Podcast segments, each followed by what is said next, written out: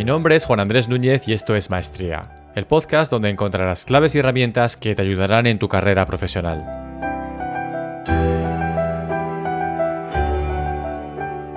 Cada episodio de Maestría está basado en principios humanos, psicológicos, filosóficos y por supuesto en mi propia experiencia personal. La frustración es tu amiga.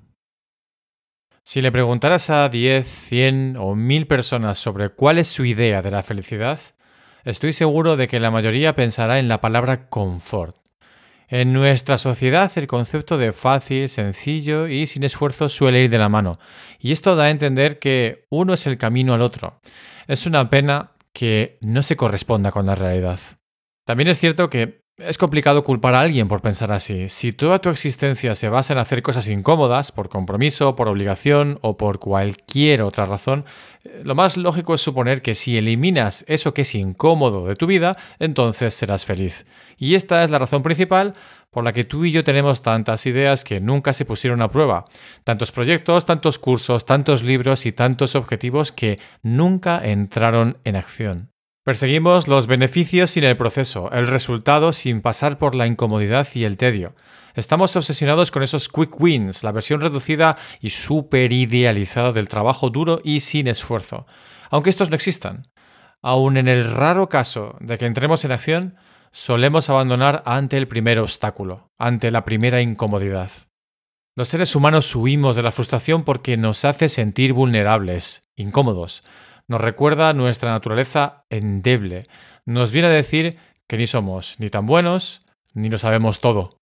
Si crees que no eres feliz, no es por culpa de la incomodidad, es porque te sientes incómoda o incómodo por los motivos equivocados. Tu trabajo no es incómodo, tú te sientes incómodo porque no quieres trabajar en él, ya que por ejemplo tu jefe o tus compañeras o compañeros son gilipollas y ya está. Pero tienes que hacerlo, tienes la obligación de estar ahí. No es el trabajo en sí, es tu relación y cómo te encuentras y cómo te sientes, quién eres en el trabajo. Y además esto es extensible a cualquier otro aspecto de la vida, pareja, familia, negocios, etc. Ahora bien, y esto es importante, debes entender que nada que merezca la pena está exento de una muy buena dosis de dificultad, de dolor y de frustración. Da igual lo que quieras ser o aprender, da igual el objetivo. Como dice Robert Greene en Mastery, es así como funciona el cerebro humano. Los primeros pasos en ese nuevo objetivo, en lo que sea realmente, serán desagradables por la cantidad de información a asimilar. Y si alguien te dice lo contrario, casi seguro miente. ¿Qué hacer entonces para soportar ese proceso? No hay que hacer nada específicamente.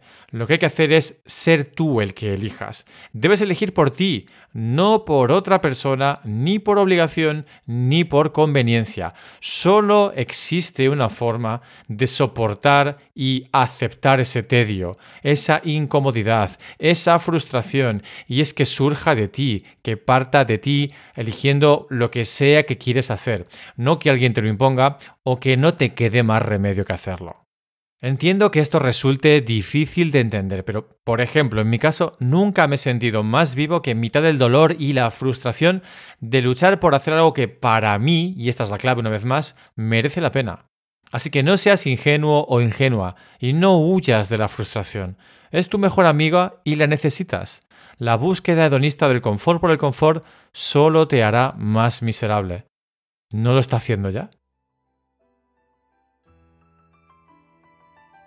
Puedes encontrar todos los episodios de Maestría en www.maestría.fm. También puedes encontrarme a mí en Instagram y en Twitter. Mi usuario es JuanWMedia.